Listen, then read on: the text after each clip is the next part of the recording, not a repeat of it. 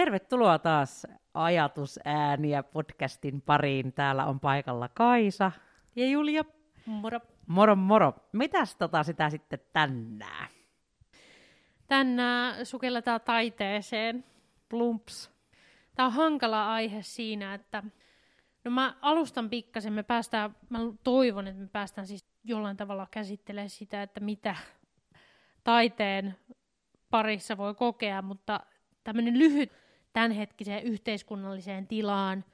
Me siis äänitämme tätä tällä hetkellä, kun koronarajoitukset ovat sellaiset, että moni taiteilija ja tapahtumajärjestäjä ei pysty toteuttamaan omaa elinkeinoaan ja kokoontumiset esitystilaisuuteen on kielletty. Ja tämähän on niin kuin herättänyt vireää keskustelua siitä, että mikä on taiteen ja kulttuurin arvo tässä yhteiskunnassa. Ja on sitä joskus paasannutkin siinä, että haluaisi niin kuin ravistella ylipäätään sitä ajatusta, että taide on joidenkin ihmisten yksinoikeus ja taide on jotain sellaista, mitä taiteilija toteuttaa ja joku toinen passiivisesti seuraa tai viihtyy sen äärellä.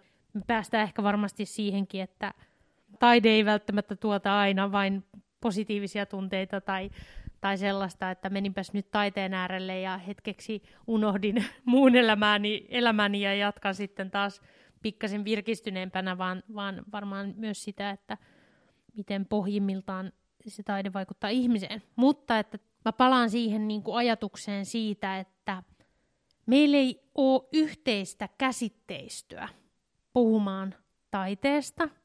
Ja kun itse yritän sanallistaa sitä osaamista tai taituruutta tai oikeastaan enemmänkin sitä asennetta taiteen maailmasta, niin usein törmään siihen muuriin, että meillä ei ole jotenkin yhteisiä käsitteitä puhua siitä, miten, mitä taide on ja miten taide vaikuttaa.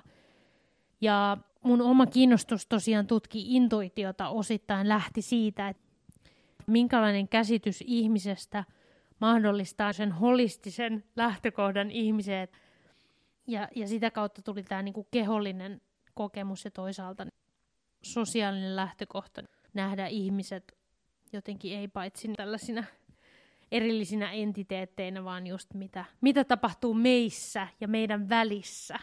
Ja taide on mun mielestä meidän välissä usein. Ja taide on ö, kohtaamista ja liittymistä ja jakamista.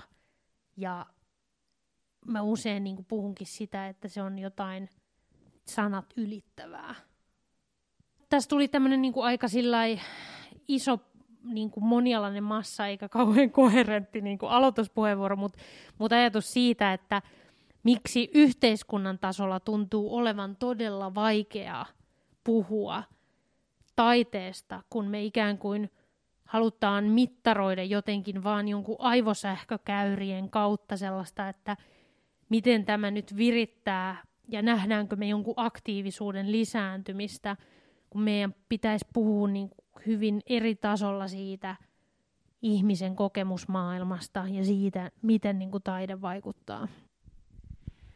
Niin, se on mun mielestä älyttömän hyvä, että sitä voidaan tällä tavalla niin kuin tieteellisesti myös todentaa ja mitata, mutta se ei ole kaikki, mitä se mm. sisältää. Ja se ehkä on nyt yksi niistä isoista asioista, että mun näkökulma on se, että taidetta ei voi mitenkään niin kuin laittaa johonkin purkkiin tai johonkin sanoihin ja sanoa, että tossa se nyt on. Ja tossa on kaikki sen rajat ja tollasta se on niin kuin kaikille. Vaan ylipäänsä ottaen, ja tämä liittyy nimenomaan siihen, mitä puhuit siitä niin kuin semmoista yhteisen sanaston puuttumisesta myöskin sen takia, koska se on jollakin tavalla myös selittämätöntä ja hyvin subjektiivista.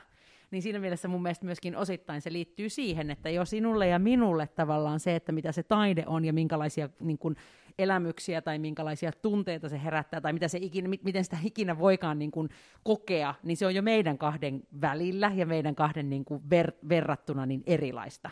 Saati sitten, jos miettii semmoisella niin kansallisella tai, tai kansainvälisellä tasolla.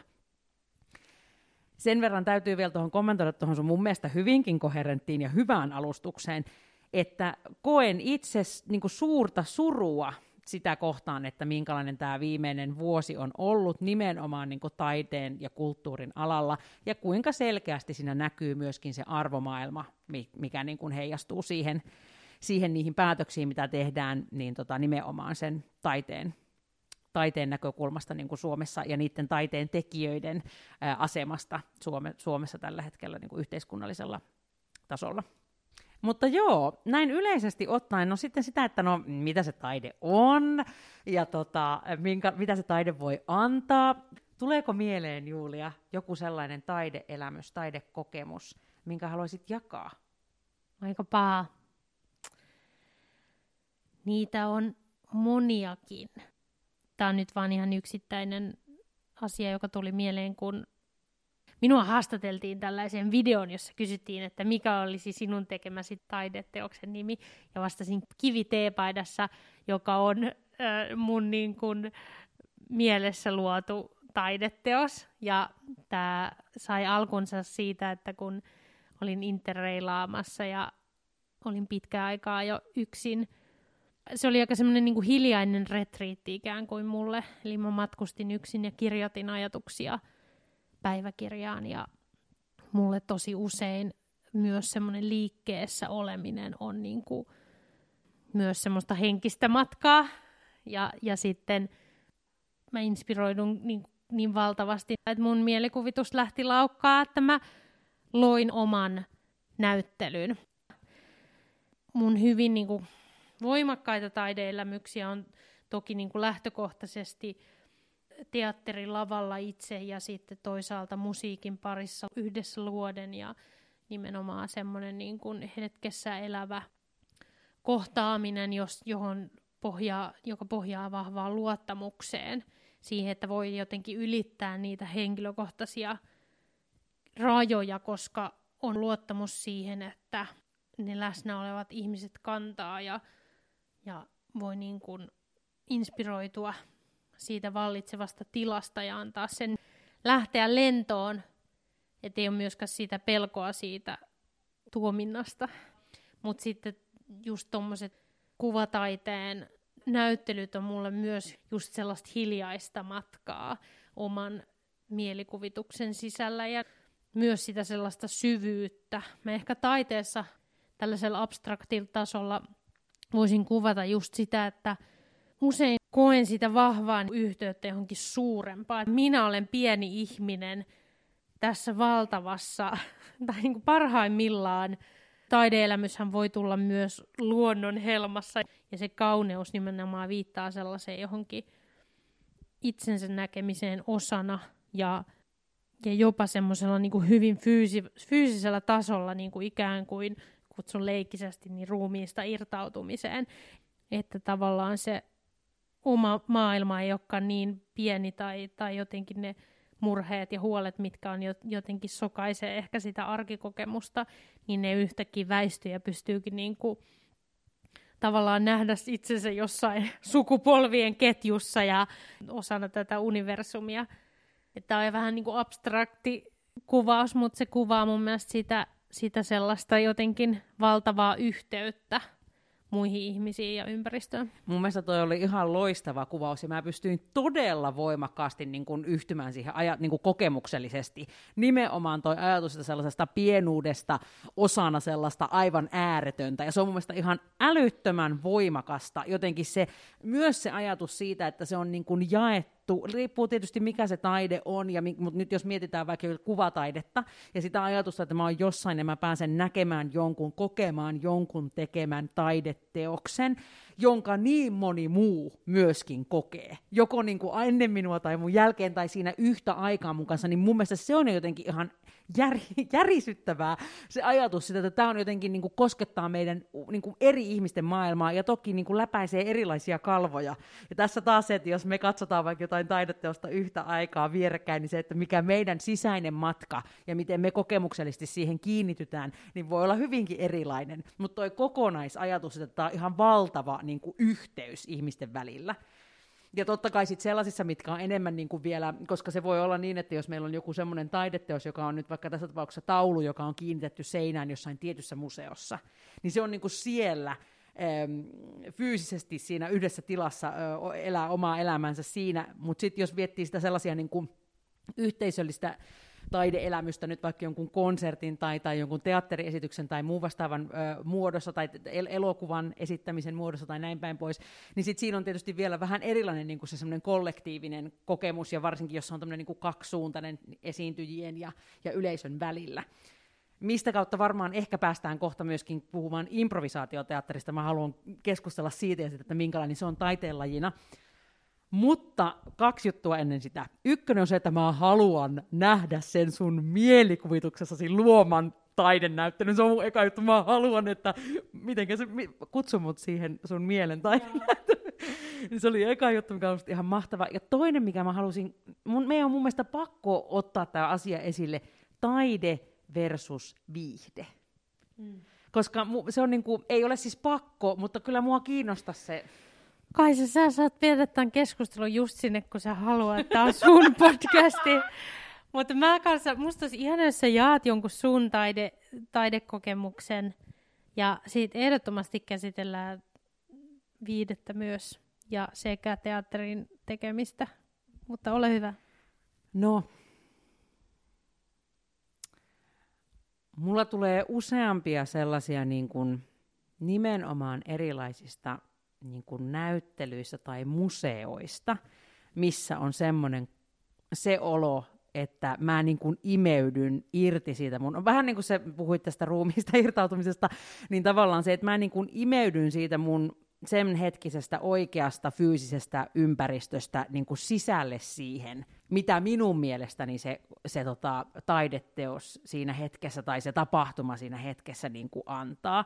Ja se on tapahtunut sekä erilaisten fyysisten objektien kanssa, niin kuin taulujen tai, tai ö, tota, veistosten tai muiden vastaavien, mutta sitten myöskin semmoisen niin kuin, vaikka virtuaalisen taiteen tai, tai jonkun liikkuvan kuvan ja musiikin kanssa. Jotenkin se, että mä, mut on niin kuin, mä koen niin, että nyt mä en ole enää niin kuin, oma itseni siellä tarkkailemassa sitä, että no aha, tällaista on tehty, vaan se, että mä oon täysin sen sisällä.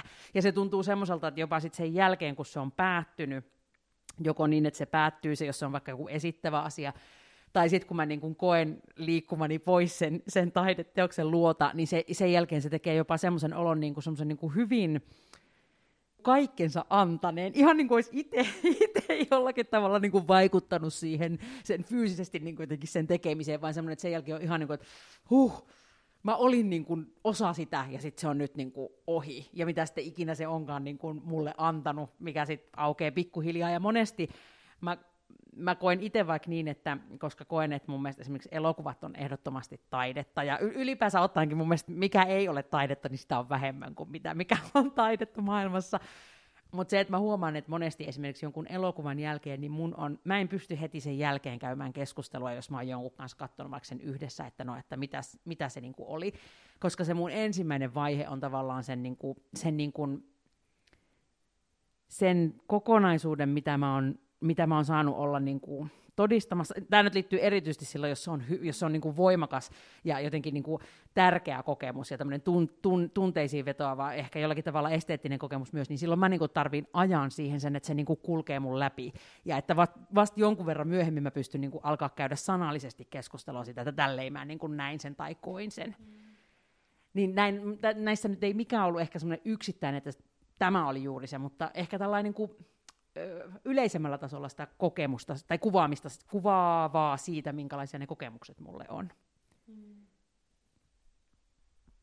Musta, siis mun on pakko, vaikka mä haluaisin sitä videoaspektia tässäkin ruotia, mutta mun on mutta pakko hei, mennä tää on suoraan. Myös sun tää on myös, tää on 50 prosenttia mun, tota, kun sä sanoit tosta, että sä niinku imeydyt siihen myös katsojana, niin se, mikä on mulle teatterin tekijänä ollut nimenomaan niin voimakasta kokemuksellisesti, on ollut siihen fiktioon uppoaminen. Ja myös se tietyllä tavalla se uskallus antautua siihen hahmoon tai niihin hahmoihin, joita esittää siellä lavalla. Sallii kaikkien niiden kokemusten ja tunteiden tulla ja katsoa sitä maailmaa siitä perspektiivistä.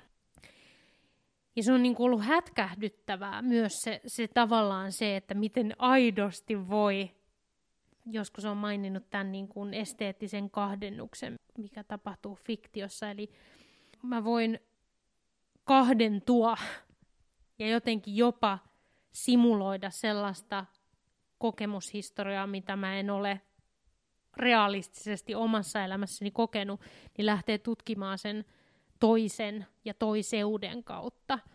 Ja ne on ollut tosi, tosi vahvoja kokemuksia. Että jollain tavalla joskus ne voi olla myös niitä kiellettyjä tunteita tai kokemuksia, mitä on olemassa, mutta mi- mi- jotka ei niin tavallaan pintaan siinä arjessa tule. Ja niiden niin kuin, asioiden tutkimista – valtava voimaannuttavaa nimenomaan antaa kaikenlaisten tarinoiden tulla, mikä ehkä nyt sivuten sitä viidettä ja taidetta, että tietyllä tavalla jos mä kategorisesti itse tekisin sen jaettelun, niin mä ajattelen, että viihde, viihteen tehtävä usein on ehkä tuoda positiivisia tunteita ja sitten taide voi joskus olla tosi kivuliasta ja tosi niin kuin kiusallisiakin asioita esiin nostava ja siinä on myös semmoinen yhteiskunnallinen funktio niin kuin vaiettujen asioiden esiin nostajana. Ja sitten jonkun teatteriteoksen tuominen lavalle niin puhuttelee hyvin, hyvin pitkän aikaa omassa elämässä, koska niin kuin on tutkinut jotain sellaisia asioita, mitkä on ehkä jopa salattuja tai jopa henkilökohtaisella tavalla, mutta myös niin kuin yhteiskunnallisesti Tämä on mun mielestä kiinnostavaa, että me molemmat kuvataan nimenomaan sellaisia taidekokemuksia, jotka on ollut meille niin kuin hyvin voimakkaita näin niin kuin tunnetasolla myös ja ehkä, äh, ehkä niin kuin kehollisesti myös.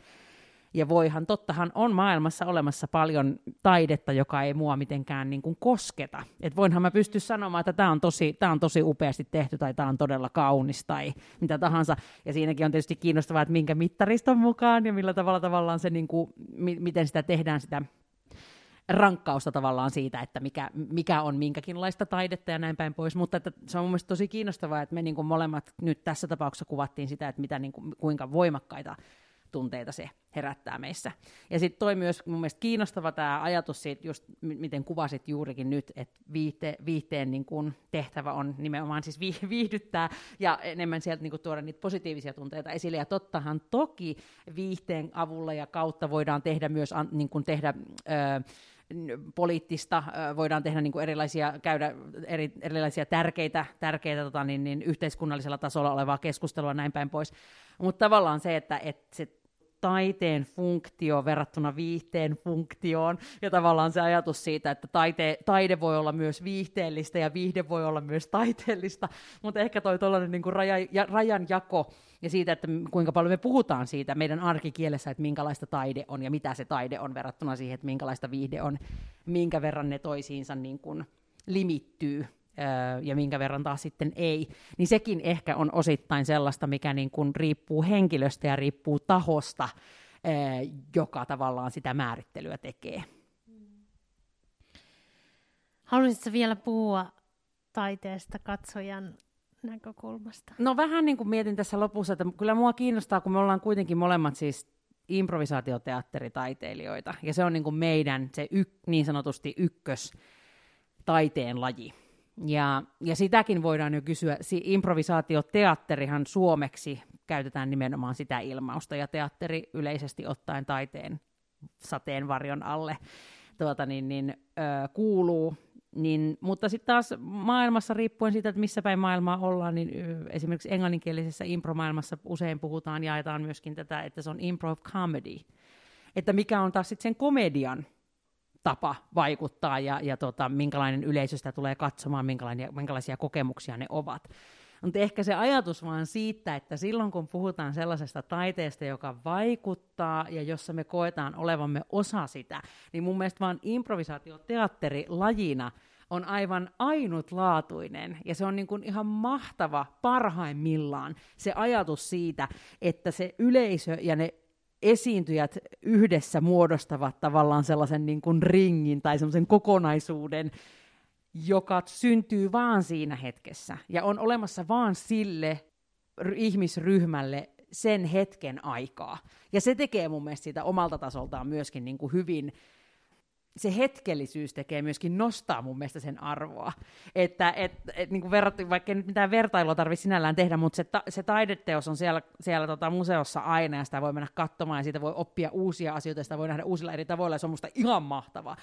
Toisaalta taas se ajatus sitä, että mä kerron jollekin kaverille, että hei, että mä kävin katsomassa tällaisen esityksen, siinä tapahtui sellaista ja tällaista, niin se ei ole itsessään, että kun se oli vaan kerran, niin mä pystyn kertomaan jollakin tavalla, että minkälaista se oli, mutta että mä en voi ikinä välittää sitä kokemusta toiselle sillä tavalla, kun mä voisin vaikka, että se on se teatteriesitys, minkä mä oon käynyt katsomassa, sit sä käyt katsomassa sen, ja vaikka siinä on pieniä niin kuin nyanssieroja, niin se on silti niin kuin, periaatteessa jotakin, mitä me voidaan käydä keskustelua yhdessä, mutta silloin kun se on improvisoitu, niin se on ja sitten se ei enää ole. Ja se tuo mun mielestä siihen oman tasonsa. Mm.